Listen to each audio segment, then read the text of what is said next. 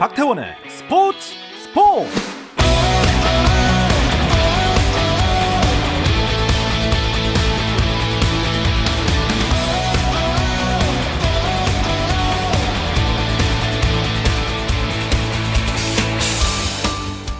스포츠가 있는 저녁 어떠신가요? 아나운서 박태원입니다. 자, 오늘 이슈들 살펴보는 스포츠 타임라인으로 출발합니다.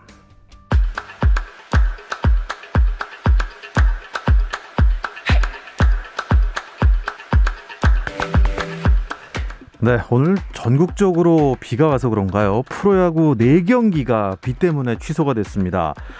대전, 기아 한화전, 또 창원, 두산 NC전, 잠실, KT LG전, 인천, 삼성, SS전이 우천 취소가 됐고요. 아, 이제 고척은 돔이기 때문에 비가 와도 경기가 지금 펼쳐지고 있습니다. 롯데 대 키움의 대결. 현재 6회 초고요. 키움이 1회에 7점이나 냈습니다. 그래서 지금 6회 초 8대 3으로 키움이 롯데에 앞서 있습니다. 전 삼성 라이온즈 투수 윤성원이 불법 도박 혐의로 구속됐습니다. 윤성원은 지난해 9월 A씨에게 현금 5억 원을 받아서 불법 도박에 사용한 혐의를 받고 있습니다. 미국 메이저리그에서는 류현진과 김광현이 올 시즌 처음으로 같은 날 네, 빅리그 마운드에 오릅니다. 토론토 류현진은 모레인 5일, 8일, 아, 8시 7분이죠. 세일런필드에서 휴스턴을 상대하고 또 1시간여 뒤에 9시 15분에는 세인트루이스의 김광현이 부시 스타디움에서 열리는 신시내티 레즈전 홈 경기에 선발 투수로 나섭니다. 네, 통산 24번째 메이저 테니스 대회 우승에 도전하는 세레나 윌리엄스가 프랑스 오픈 여자 단식 2회전에서 미하엘라 버자네스쿠를 2대 1로 이기고 3회전에 올랐습니다. 현재 메이저 대회 단식 23회 우승으로 마거리 코트의 기록과 동률을 이루고 있는데요. 윌리엄스 이번 프랑스 오픈에서 우승을 한다면 남녀 통틀어 최초로 메이저 대회 단식 24회 우승에 금자탑을 쌓게 됩니다.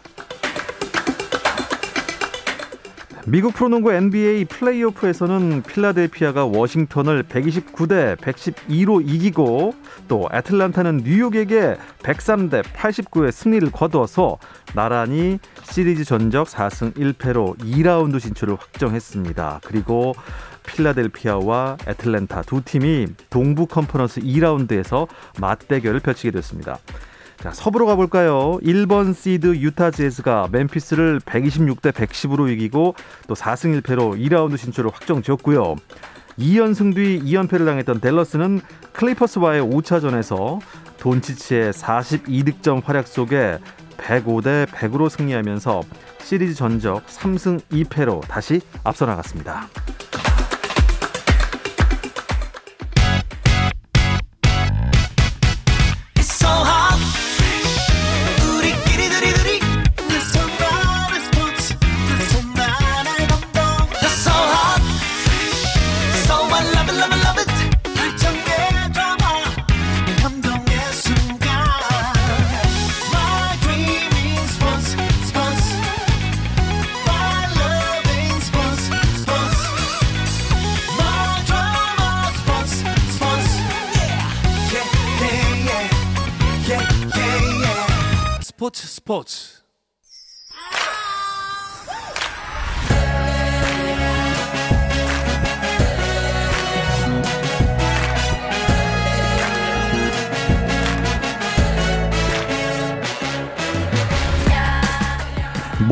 목요일에는 해외 축구 이야기와 함께하고 있습니다. 라디오에 발롱도르를 저희는 꿈꾸고 있습니다. 그래서 이건 김정용의 랄롱도르 네, 시작하겠습니다. 풋볼리스트 김정용 기자와 먼저 인사 나눕니다. 안녕하십니까? 안녕하세요. 김정용입니다. 네, 그리고 영국에 있는 이건 기자 연결합니다. 안녕하십니까? 네, 안녕하세요. 이건입니다. 네. 아, 이건 기자, 챔피언스 리그가 지난 주말에 끝이 났습니다. 아, 첼시가 우승을 했습니다. 현지 반응 어떻습니까? 네, 어, 지난 주말에 어, 첼시가 맨시티를 1대0, 카이 하베르츠의 결승골에 힘입어서 1대0으로 누르고 어, 우승컵을 차지했습니다. 통산 두 번째 챔피언스리그 우승이고요. 이 우승에 대해서 특히 영국 현지 언론들은 어, 진짜 첼시의 우승은 예상 외다 음. 하면서 놀라움의 반응을 보이고 있고요. 어, 우승이 확정된 후에 첼시의 홈구장인 런던의 스탠퍼드 브릿지에 밤인데도 불구하고 수많은 팬들이 몰려나와서 노래 부르고 막 폭죽 터트리고 그러면서 상당히 좋아하는 모습도 보였고요. 그리고 난 다음에는 이제 여- 영국 현지 언론들은 맨시티와 과르디올라 감독이 또다시 실패했다. 음. 왜 실패했느냐 여러 가지 패인 분석이라든지 아쉬움의 장면을 실으면서 이번에도 맨시티가 어, 지면서 하나의 또 이변이 연출됐다라는 그런 반응들을 보이고 있습니다. 김정용 기자 그 경기가 이제 한 골을 넣고 그리고 지켰지 않습니까? 네. 예. 아, 이 짜릿한 경기였어요. 네, 어, 첼시가 마운트의 패스를 받은 하베르츠에 단 한 골로 승리를 했죠. 전술적으로 첼시의 투엘 감독이 맨시티의 과르디올라 감독보다 좀 더 가위바위보에서 이겼다고 보시면 되겠습니다. 우세했기 때문에 네. 득점 기회가 첼시가 경기 내내 많았어요. 근데 그 첼시에는 결정력이 굉장히 나쁘기로 소문난 공격수 베르너가 있죠. 그래서 베르너가 기회를 계속 놓치다가 네. 결국에는 베르너가 이제 득점 기회를 잡는 게 아니고 베르너는 수비수들을 유인하는 미끼 역할만 하고 다른 선수들이 문전으로 들어갈 때 결국 골이 터지면서 네. 네, 첼시가 승리할 수 있었습니다. 자, 맨시티는 결국 한 골도 못 넣었다는 얘기 아닙니까? 이 맨시티의 패인 어떻게 보세요? 이 경기가 시작되기 한 1시간 전부터 시끌시끌했죠. 맨체스터 시티가 축구에서 굉장히 중요한 어떤 살림꾼인 선수를 다 빼고 경기를 했거든요. 예전 한국으로 치면 그 김남일 같은 선수가 어느 팀이나 다 필요하기 마련이잖아요. 근데 네. 맨시티는 이 팀에서 그 역할을 할 수 있는 선수가 로드리, 페르난지뉴 이 두 명이 있고 중요한 경기에서 최소한 둘 중에 한 명을 안 넣은 적이 없거든요. 근데 과르디올라 감독이 뭐에 씌인 것처럼 갑자기 둘 다 빼고 굉장히 공격적인 라인업을 내놨습니다. 근데 그게 자기 생각대로 되지 않으면서 음. 경기 장악력만 떨어졌고 결국 전술적으로 완패한 셈이 됐죠. 네. 어, 이건 기자, 어쨌든 첼시의 우승을 점치셨는데 맞추셨습니다. 축하드립니다.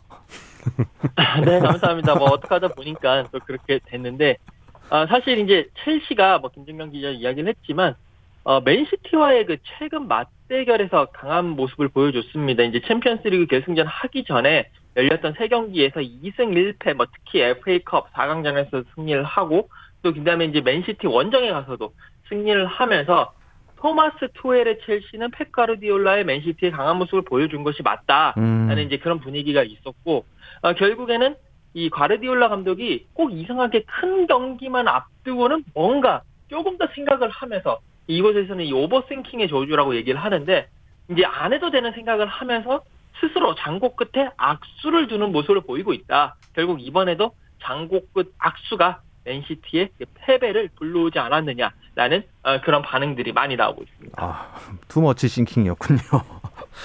아, 챔피언스리그 우승을 시켰습니다. 이제 첼시의 투헬 감독, 첼시가 이제 붙잡아야겠죠. 네, 어, 딱 1년 전엔 파리 생제르맹을 구단 최초의 챔피언스리그 결승으로 이끌었던 음, 어, 그런 감독이죠. 맞습니다. 명장입니다.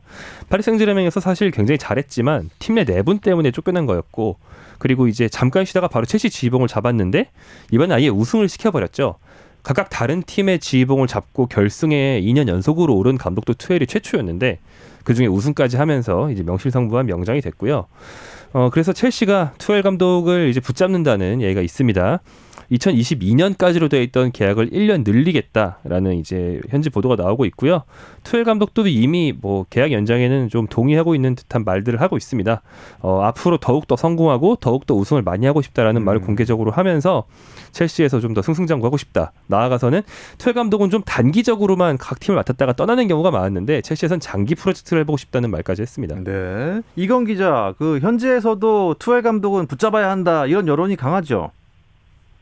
네, 맞습니다. 뭐 지금 첼시의 그 딱 6개월 만에 첼시의 챔피언스 리그 우승 그것도 6개월 전에 첼시 그러니까 프랑크 램파드 감독의 첼시라면 아 이거 유럽 대항전이라도 나갈 수 있겠느냐 음. 라면서 상당히 걱정했던 팬들이 대부분인데 딱 6개월 만에 어, 챔피언스리그 진출권도 따내고 챔피언스리그 우승도 해버리는 그런 반전을 이뤘는데요. 이 투엘 감독이 첼시를 오고 난 이후에 30경기를 치렀는데 19승 6무 5패, 승률은 63%에 달하는 엄청난 기세를 올리고 있고요. 챔스 결승 우승하고 난 이후에 아브라모비치 구단주와 이제 만나서 여러 가지 이야기하는 모습이 포착됐는데 이제 그 뒷얘기로는 다음 시즌에 더 빵빵하게 이렇게 지원해 줄 테니까 어, 훨씬 더 좋은 성적 내달라라고 따로 뭐 부탁을 했다더라 라는 이야기들도 흘러나오고 있는 만큼 계속 첼시는 투엘 감독을 계속 붙잡으면서 오래 가고자 하는 것 같습니다. 첼시는 참 이렇게 감독운도 좋은데 문제는 토트넘이란 말이에요. 토트넘은 도대체 새 감독은 누가 언제 되는 겁니까? 아, 지금 정말 온갖 후보들이 거론되고 있는데요. 사실 지금 후보 목록에 있던 감독들을 다른 팀들이 먼저 채가고 있습니다. 올 여름 유럽 축구 이적 시장은 다들 자금 사정이 얼어붙었는데 네. 선수는 영입을 안 할 수 있지만 감독은 안 할 수가 없잖아요. 그래서 그렇습니다. 사실 모든 팀들이 감독 교체를 활발하게 하고 있어서 유럽 이적 시장 역대 유럽을 통틀어도 이렇게 감독들이 많이 옮긴 적이 있을까 싶을 정도거든요. 음. 그래서 토트넘이 노리던 후보들을 다른 팀들이 다 먼저 채가고 있습니다. 토트넘은 닥쳤던 개신세가 되는 경우가 좀 많고요. 토트넘이 누가 갈지는 사실 뭐 아직 오리무중인 상황이 됐습니다. 아, 그렇습니까? 이건 기자, 그 포체티노 감독의 복귀가 좀 이렇게 보였거든요. 그것도 아닌가 봐요. 네, 어, 그, 이제 5월 27일에 갑자기 포체티노 감독이 파리 생제르맹에서 나와서 어, 토트넘으로 갈 수 있다. 토트넘이 그 포체티노 감독과 복귀를 놓고 이야기를 하고 있다라는 보도가 나왔고요. 그 이후에 계속 여러 가지 이야기들이 나왔습니다. 당연히 그렇게 되니까 파리 생제르맹은 아니다. 그럴 일 없다라고 이야기를 하고 또 파리 생제 그러니까 포체티노 감독 쪽에서는 어, 이 계약을 조기에 종료할 수 있는 방안이 있느냐라고 뭐 문의도 했다는 얘기가 나오니까 이제 파리 생제르맹이 사실 이제 칼자루를 쥐고 있는 상황이었거든요. 아, 그런 상황에서 파리 생제르맹은 원래 이 포체티노 감독과의 계약 만료가 2022년 6월, 그러니까 이제 다가오는 시즌 끝, 끝날 때까지인데 그 이후에 1년 연장 옵션이 있습니다. 이거를 보통은 한 계약 만료 6개월 남겨놓고라든지 한 몇 개월 안 남겨놓고 쓰는데 갑자기 파리 생제르맹이 이 1년 연장 음. 옵션을 확 발동을 하면서 이 계약을 2022년 6월 만료에서 2023년 6월 만료로 바꿔놓았다라는 그런 이제 보도들이 나오고 있습니다. 그걸 봤었을 때는 결국에는 포체티노 감독의 토트넘 복귀는 뭐 계약이라든지 여러 가지 문제, 현실적인 문제에서 음. 조금 어렵지 네. 않겠느냐라고 지금 예상을 할 수가 있겠습니다. 김종현 기자, 그 아까 말씀했다시피 이번 오프 시즌이라고 하죠. 여름에 전반적으로 이 감독들 대이동이 일어날 조짐이 좀 보이는 것 같아요. 네, 어, 이미 이동한 감독들의 이름만 나열해 봐도 정말 굉장히 화려합니다. 어, 당장 어젯밤에 굉장히 유명한 사람이죠. 안첼로티 감독이 레알 마드리드로 갔다는 소식이 있었어요. 네. 이 사람이 이끌던 에버턴이 약간 거의 배신당한 상태가 되어버렸고요. 어. 어, 이 레알 마드리드의 감독 자리가 비었다는 건 먼저 레알 마드리드를 이끌던 지단 감독이 그만뒀다는 뜻이 되죠. 또 토트넘의 영입 목표였던 콘테 감독은 인테르 밀란을 떠난 상태고 그 인테르 밀란은 그 라치오를 이끌던 인자기 감독을 데려왔고요. 또 유벤투스는 피를로 감독을 내보내고 알레그리 감독을 다시 데려왔고 또 선수 시절에 굉장히 대스타여서 좀 친숙하실 가투소 감독이 네. 최근까지 나폴리를 이끌다가 나폴리에서 이제 사임을 하고 피오렌티나 감독으로 옮긴다든가 지금 뭐 유럽에 정말 알만한 팀, 알만한 감독들이 수십 명이 일제히 자리를 옮기고 있는 굉장히 혼란스러운 상황입니다. 정말 혼란스럽겠습니다.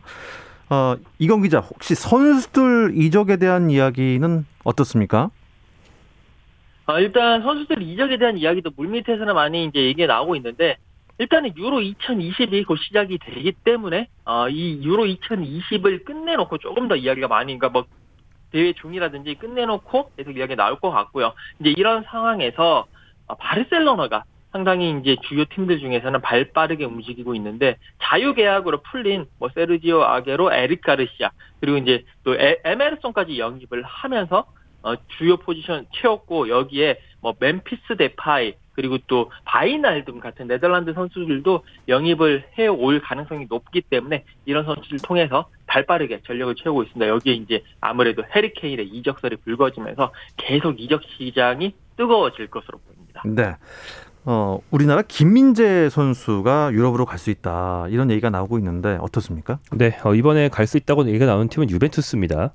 중국 슈퍼리그의 베이징에서 뛰는 김민재가 유러피언 슈퍼리그의 유벤투스로 간다. 약간 이런 상태인데요. 포르투갈 매체와 이탈리아 매체가 연달아 이 뉴스 이적설을 보도하고 있고요. 네. 유벤투스에서 뭐 노리고 있는 것은 맞다. 아직 확정 단 계 아니지만 노리고 있는 것은 맞다라는 식으로 현재 보도가 나오고 있습니다. 유벤투스가 비록 그 한국 내한 경기 때 불성실한 모습 때문에 우리나라와는 좀 악연이 좀 있지만 그래도 전 세계에서도 한 열 손가락 안에 드는 초강 팀이잖아요. 네. 이런 팀이 김민재를 노린다는 게 굉장히 흥미로운 소식이죠. 네. 이건 기자가 보기에는 어떻습니까? 진짜 유벤투스로 김민재 선수가 갈까요? 어, 그 부분이 아직까지도, 어, 조금 이제, 조금 이제, 말씀드리기가 되게 애매한 상황인데, 일단 표면상으로는 김민재 선수가 베이징 거항과의 그 계약이 올 겨울에 끝납니다. 그러니까 겨울에 계약이 끝나면 자유, 이적료가 없는 자유 계약으로 나갈 수 있는데 이게 이제 유럽 팀의 마인드라면 자유 계약 그 신분이 되기 전에 조금이라도 값을 음. 받을 수 있는 이번 여름에 파는 것이 맞다. 아, 라고 이야기를 이제 생각을 할 수 있지만, 베이징 고안의 그 마인드는 완전히 다르거든요. 그렇기 때문에 그걸 굳이 팔겠느냐, 그냥 계약 기간 채우고 나에 보낼 수도 있다. 라는 뭐 그런 이야기도 나오고 있고, 또 김정영 기자가 이제 유튜브 방송에서 이야기를 했는데, 그 계약 기간이 이, 올 겨울이 아니라 1년 더 연장될 수도 있다라는 뭐 얘기도 하더라고요. 이제 그런 걸 봤을 때 계약 기간, 뭐 음. 계약 강제, 시장 상황, 그리고 또 유벤투스의 지금 나오는 얘기들은 직접 영입을 하겠다라는 것이 아니라 그냥 일단은 그 관심 리스트 정도에 올라가 있다라는 뭐 그런 보도들도 나오고 있기 때문에 네. 이 김민재 선수와 유럽 관련은 계속 조금씩 조금씩 더 지켜봐야 될 것 같습니다. 네. 굉장히 애매한 질문 드려 죄송합니다. 자, 이재성 선수. 아, 이 뭐 홀스타인 키를 아주 훌륭한 팀으로 어떻게 만들어 놓은 어떻게 보면은 참 대표적인 선수가 됐는데요. 물론 홀스타인 키는 이제 일부 승격은 못 했습니다만 이제 이재성 선수는 지금 키를 떠날 가능성이 높아졌죠. 네, 어, 홀슈타인 킬은 승격에 실패했지만 이재, 이재성 선수는 FA 신분을 지금 획득했습니다. 네. 그래서 팀을 골라갈 수가 있거든요. 최근 현재 파주 NFC에 들어와서 국가대표 훈련을 하고 있잖아요. 국가대표 자격으로 온라인 기자회견을 했는데 이적에 대한 질문이 나오니까 솔직하게 프리미어리그나 분데스리가 팀으로 가고 싶고 올여름 그리로 가기 위해서 작업을 하고 있다라고 솔직하게 얘기를 해줬습니다. 네. 어쨌든 유럽 리그 일정이 다 끝나고 나니까요. 어, 시원섭섭합니다. 그리고 이제 올해 팀도 골라야 되죠. 올해 선수를 선정해야 되는데 당연히 손흥민 선수의 이름도 거론이 되고 있습니다. 자, 이야기 잠시 쉬었다 와서 나누겠습니다. 당신의 팀이 가장 빛나는 순간 스포츠 스포츠 박태원 아나운서와 함께합니다. 네, 목요일에는 해외 축구 이야기 나누고 있습니다. 이건 김정용의 랄롱드르 함께하고 계십니다. 라디오의 발롱드르를 줄임말이죠. 풋볼리스트 김정용 기자, 영국의 이건 축구 전문 기자와 함께하고 있습니다. 시즌이 진짜 끝나고 나니까 여기저기서 이제 올해 선수, 올해 팀, 올해 또 베스트 11 선정하고 있습니다. 손흥민 선수 이름 어떻게 후보에 당당히 끼고 있나요 지금? 어, 그게 잉글랜드에서 뽑는 공식적인 리스트에 손흥민이 자꾸 빠지는 게 사실 우리로서는 오히려 관심사인데요. 먼저 프리미어리그가 공식적으로 선정하는 올해의 선수가 이제 후보 8명이 나왔는데 손흥민 선수가 이 후보에 못 들었어요. 어, 그렇습니까? 그다음에 잉글랜드 선수 협회가 선정하는 올해의 선수도 있는데 이게 후보가 6명이 나왔는데 여기서도 못 들었습니다. 이 6명이 뭐 우승팀 맨시티에서 4명, 그리고 손흥민 동료 케인, 메뉴의 페르난데스 이렇게 6명인데 뭐 다 쟁쟁한 명단이고 뭐 다 손흥민보다 앞에 있어서 이상한 선수들은 아닌데 네. 손흥민 선수 그래도 한 자리 정도 낄 수 있지 않았나 생각은 되고요. 음. 대신에 그 유명 축구 게임을 통해서 축구 황제 펠레가 전 세계 베스트 11을 선정했는데 오히려 여기는 손흥민이 또 왼쪽 미드필더로 선정이 아? 됐어요. 네. 이 게임 요즘 축구 온라인 게임을 해보신 분들은 다 아시다시피 이런 명단에 들면 게임 속에서 특별 능력치의 캐릭터가 나오거든요. 네. 네, 그래서 손흥민 카드가 당분간 굉장히 인기가 있고 아, 그? 굉장히 비쌀 것 같습니다. 예, 아, 저도 열심히 한번 들어봐야겠습니다. 그 피파 어쩌고 그거죠. 예. 네. 아, 영국에 있는 이건 기자, 손흥민 선수 이번 시즌 뭐 활약이 대단했는데, 어, 올해 선수로 뭐 최종 선정은 안 되더라도 프리미어리그 그 올해 선수로 후보에 오를 만 하지 않습니까?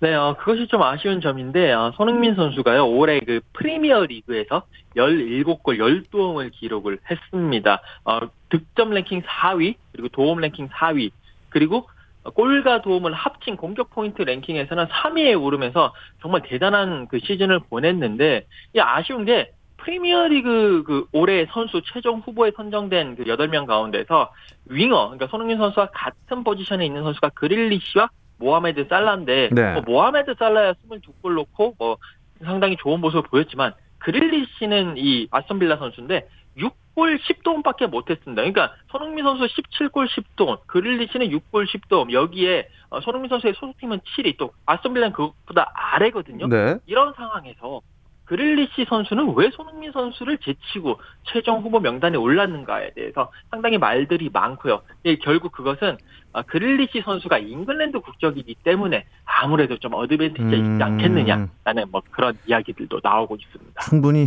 뭐 나올 만한 얘기인 것 같습니다. 아, 김정용 기자 보기에 올해의 선수 누가 될 것 같아요? 어, 그게 우승팀에서 선정을 하는 게 아무래도 상식적이겠죠. 근데 이제 좀 변수가 맨체스터 시티가 한 명의 특별한 1등 공헌자를 뽑기가 좀 힘든 팀입니다. 사실 그 제가 보기엔 일카이 귄도안 그 터키 출신 미드필더가 예. 제일 기여도가 높다고 보는데 이 선수가 그 스타성이 좀 없어요. 그러게요. 저도 이름이 좀 생소하네요. 네, 사실 뭐 케빈 더브라이너나 뭐 이- 라힘 스털링이나 이런 선수들보다 네. 귄도안이 이번 시즌 해준 게 더 많은데 스타성이 없거든요. 현지 매체들이 계속 그 어, 맨체스터 시티의 필 포든 선수를 미는 것도 이 선수가 잉글랜드 국적에 굉장히 촉망받는 유망주다 보니까 음. 자기 나라 선수를 좀 밀어주는 그런 느낌이 있거든요. 그래서 저는 뭐 다 어차피 고만고만할 바에는 필 포든 선수가 뜻밖에 할 수도 있지 않을까. 이게 이변이긴 합니다만 네. 뭐 팔이 안으로 굽을 경우에는 그런 이변도 가능하지 않나 생각이 되고요. 또 수비수 수비수인 후벤 디아스 선수를 꼽는 전문가들도 많습니다. 네. 자, 올해 팀, 그러니까 베스트 11도 이제 선정을 할 텐데요. 어, 여기 베스트 11은 어떨까요, 이건 기자? 네, 어, 이제 EPL 사무국의 베스트 11은 이제 선정하는 건 아니고 그 Players Football Association과 선수들이 뽑는 PFA에서 올해 팀 선수들의 투표로 선정을 합니다. 이게 이제 433 전형이나 442 전형으로 이제 세팅을 해놓고 선수들이 투표를 하는데 올해 선수의 후보에 없다고 해서 어 그렇다고 해서 이제 올해 팀에 못 든다라는 이야기는 아니거든요. 그러니까 어, 이때까지의 그런 역사라든지 계속 선례를 봤을 때 올해 선수 후보에 없는 선수들도 올해 팀에 충분히 선정이 될 수 있고 심지어는 올해 선수 후보에 있는 선수가 올해 팀에 선정되지 않은 경우도 있습니다. 그렇기 때문에 손흥민 선수 지금의 그런 어, 스태치라든지 그런 통계를 봤을 때 기록을 봤을 때는 충분히 올해 팀에 어, 선정될 만한 경쟁력이 있다고 보고 특히 손흥민 선수는 선수들 사이에서 프리미어리그 선수들 사이에서 인기가 많기 때문에 네. 조금 약간은 그런 것도 기대를 해보면 좋을 것 같습니다. 네. 자, 그리고 유럽은요. 어떻게 보면 유럽 안의 월드컵이라고 해서 거기선 더 뜨겁습니다. 유로 2020이 이제 시작이 되죠. 네, 어, 2020이지만 1년 밀려서 2021년에 열리는데 네. 그 아마 브랜드 이미지 만들고 로고 만드는데 돈이 들잖아요. 두 번 만들기 싫었나 봐요. 올림픽도 그렇고 아, 그래서 유로도 그렇고 2020을 그냥 쓰더라고요. 네. 네. 유로 2020의 개막이 어 우리나라 시간으로 12일 오전 4시 어 이탈리아 로마의 경기장에서 터키와 이탈리아의 개막전으로 개막하게 됩니다. 조별 예선이 6월 24일까지고요. 뭐 16강, 8강, 준결승, 결승까지 모두 마치면 7월 12일까지 약 1개월에 걸친 대장정이 됩니다. 와, 진짜 재밌겠습니다. 저 사실 이 축구에 관심도 없다가 예, 제가 이제 군대를 제대하면서 유로 2000이라는 걸 처음에 봤거든요. 아, 그때 그 네덜란드와 그 포르투갈 너무 옛날 얘기인 것 같습니다. 아, 예. 전, 전설적인 대회죠 그 대회가. 네, 예. 정말 다들 재밌어했던. 예. 네. 그래갖고 뭐 그것 때문에 게임도 나오고 막 그랬었는데 네, 그때부터 아 유로라는 게 앞에 붙으면 이렇게 기가 막힌 또 경기가 펼쳐지는구나. 이건 기자, 그 현재 열기는 어떻습니까? 네, 뭐 유로 2000 당시의 열기에 비해서는 조금 아직까지는 떨어지지만 예. 그렇죠. 그래도 예. 네, 유로 네 네 네 유로 2020에 대한 아, 그런 분위기가 조금 조금씩 올라오고 있습니다. 제가 이제 그 결승전이 열리는 웸블리 바로 앞에 살고 있는데 이 웸블리 이쪽 부근에도 아, 계속 배너도 나오고 많은 이제 관계자들이 왔다 갔다 하고 뭐 부스도 만들고 있고요. 특히 이제 무엇보다도 유로 2020에 출전한 각 팀들이 평가전을 계속 치르면서 네. 여기에 대한 관심이 올라가고 있습니다. 네. 이제 뭐, 뭐, A, A 대표팀 명단이겠죠. 어떤 선수들이 주목받고 있나요? 어, 유럽의 주요 스타들이 다 참가하는 대회죠. 뭐 요즘 축구계에서는 메시와 네이마르만 빠진 월드컵이라고도 볼 수. 있는 거 아니겠습니까? 그래서 프랑스의 음바페, 뭐 잉글랜드의 케인, 폴란드의 레반도프스키 이런 세계 최고 선수들이 다 대거 참가하고요. 이제 좀 문제가 벨기에인데 벨기에 간판 스타들이 다 명단에 이름을 올렸는데 네. 더브라이너 선수가 그 챔피언스리그 결승전에서 코뼈가 부러져서 아직 회복 중이라 컨디션이 안 좋을 수 있고 예. 아자르 선수가 또 간판 스타인데 이 선수는 뭐 지난 1년 동안 전 세계에서 제일 실망스러웠던 스타죠. 그래서 이 둘을 빼도 벨기에는 스타가 많긴 하지만 네. 좀 제일 유명한 선수들이 컨디션이 너무 나쁘다. 이게 또 우승 후보 벨기에 고민입니다. 아, 그렇군요. 잉글랜드 대표팀은 어떻습니까, 이건 기자? 네, 어, 가레스 사우스게이트 감독이 이제 26명의 명단을 발표를 했는데 네. 일단 가장 큰 관심은 캡틴 해리 케인 선수가 아, 가장 큰 관심을 받고 있는데 이게 이제 러시아 월드컵에서 케인 선수가 득점왕을 하면서 이번에는 어 그 대회에서 그러니까 우승컵을 드는 모습을 한번 보여주고 싶다라고 음. 이야기도 하고 있고 많은 잉글랜드 팬들이 여기에 대해서 관심을 가지고 있고요. 특히나 이번에 이적 문제와 결부되면서 계속 스포트라이트를 받고 있습니다. 여기에 이제 어, 잉글랜드의 신예 선수들, 뭐 17세의 주드 벨링엄이라든지 19세의 부카요 사카, 그리고 필 포든 21살이죠. 이런 선수들에 대한 관심도 상당히 높아지고 있습니다. 네. 어, 일단 조별리그 때문에 정말 많은 반전에 반전에 반전이 생기거든요. 우승 후보가 막 조기에 탈락하고. 이건 기자. 어, 조별리그 중에서 가장 험난한 조는 어딜까요? 어, 뭐 다들 이 만만치는 않은데 그래도 역시 가장 험난한 조는 독일, 프랑스, 포르투갈이 속해 있는 그러니까 한 조에 묶였거든요. 이 조에 속해 있는 이 F조 가 가장 어 이제 험난하고 가장 죽음의 조로 보고 있고 여기에 헝가리가 플레이오프를 뚫고 올라왔는데 아무래도 고래 싸움에 새우 등 터지는 꼴이 될 것 같고요. 어, 그 외에 뭐 A C가 들어가 있는 A조, 덴마크 들어가 있는 B조, 어, C조의 우크라이나 뭐 이런 팀들도 어, 다크호스로 지금 분류가 되고 있습니다. 네. 유로 2020 관전 포인트 짚어주시죠. 어, 지금 스페인이 우승 후보로 거론이 안 되는데요. 거꾸로 그런 만큼 스페인을 좀 유심히 보시면 네.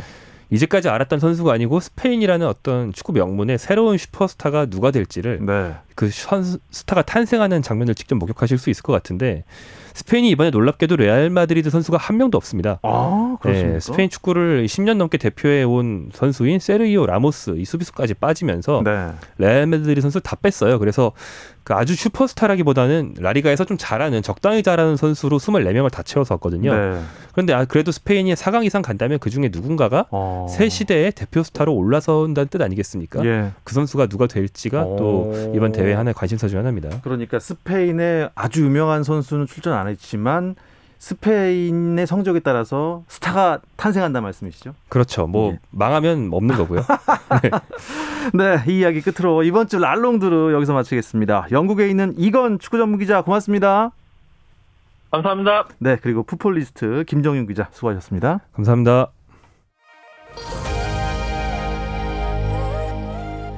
네, 내일도 저녁 8시 30분에 다시 찾아오겠습니다. 박태원의 스포츠 스포츠